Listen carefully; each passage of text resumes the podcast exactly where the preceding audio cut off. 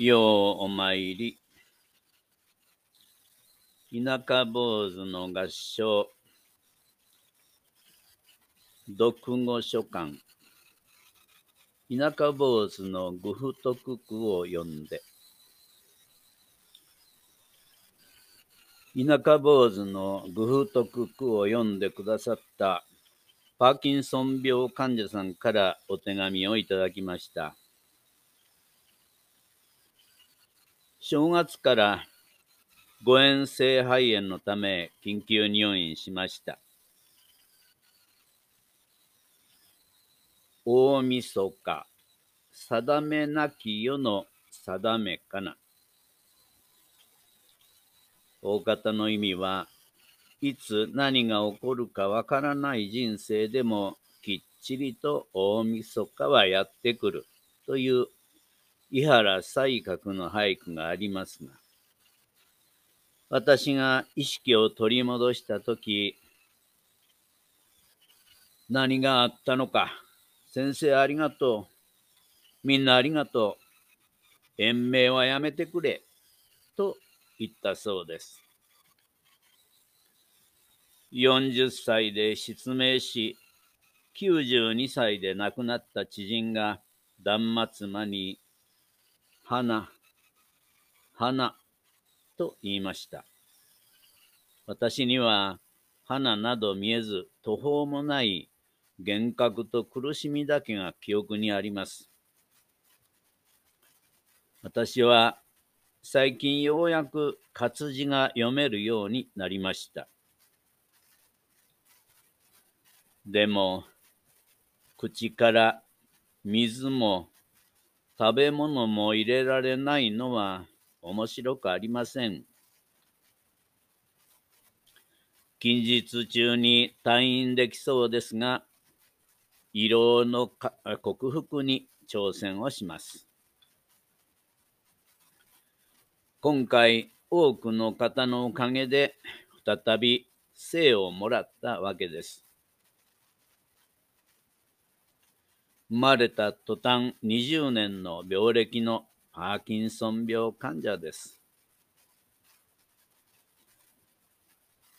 そして生まれた途端生まれ変わり、活字が読めるようになって初めて読んだ本が田舎坊主のグフトククであったのは本当に幸いでした。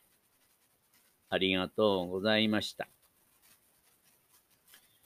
という読語感、感想文をいただきました。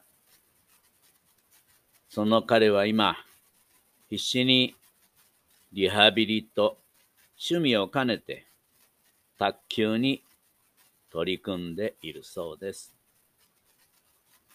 合唱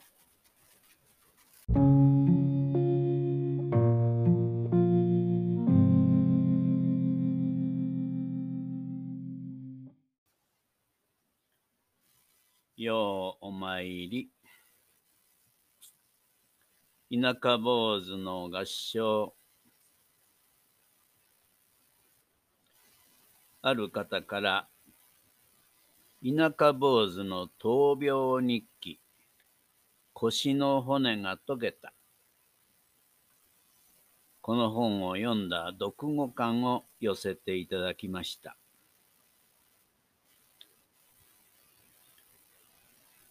田舎坊主の闘病日記。腰の骨が溶けた。本当に考えさせられる一冊です。夫婦とは、家族とは、病とどう向き合うのか。絆とは、人の誠の真心とは、そして自身の生き方とは、たくさんのことを考えさせられました。森田先生の奥様に対する愛情、ご住職様ならではの苦悩、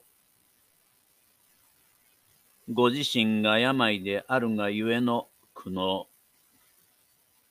家族、ゆかりの方々の心温まる日々。森田先生だからなのかもしれません。このように苦悩を送られたからこそ、あの心温まる微笑み、説法が私の心をも優しく包んでくださっているのかもしれません。私自身が不自由であるがゆえに、人様の優しさ、思いやりに心が痛いほどにありがたく感じる日々。でも、自分が健康であったならどうであっただろうか。自分がどうあるべきなのか。もろもろ本当に考えさせられました。ありがとうございました。合唱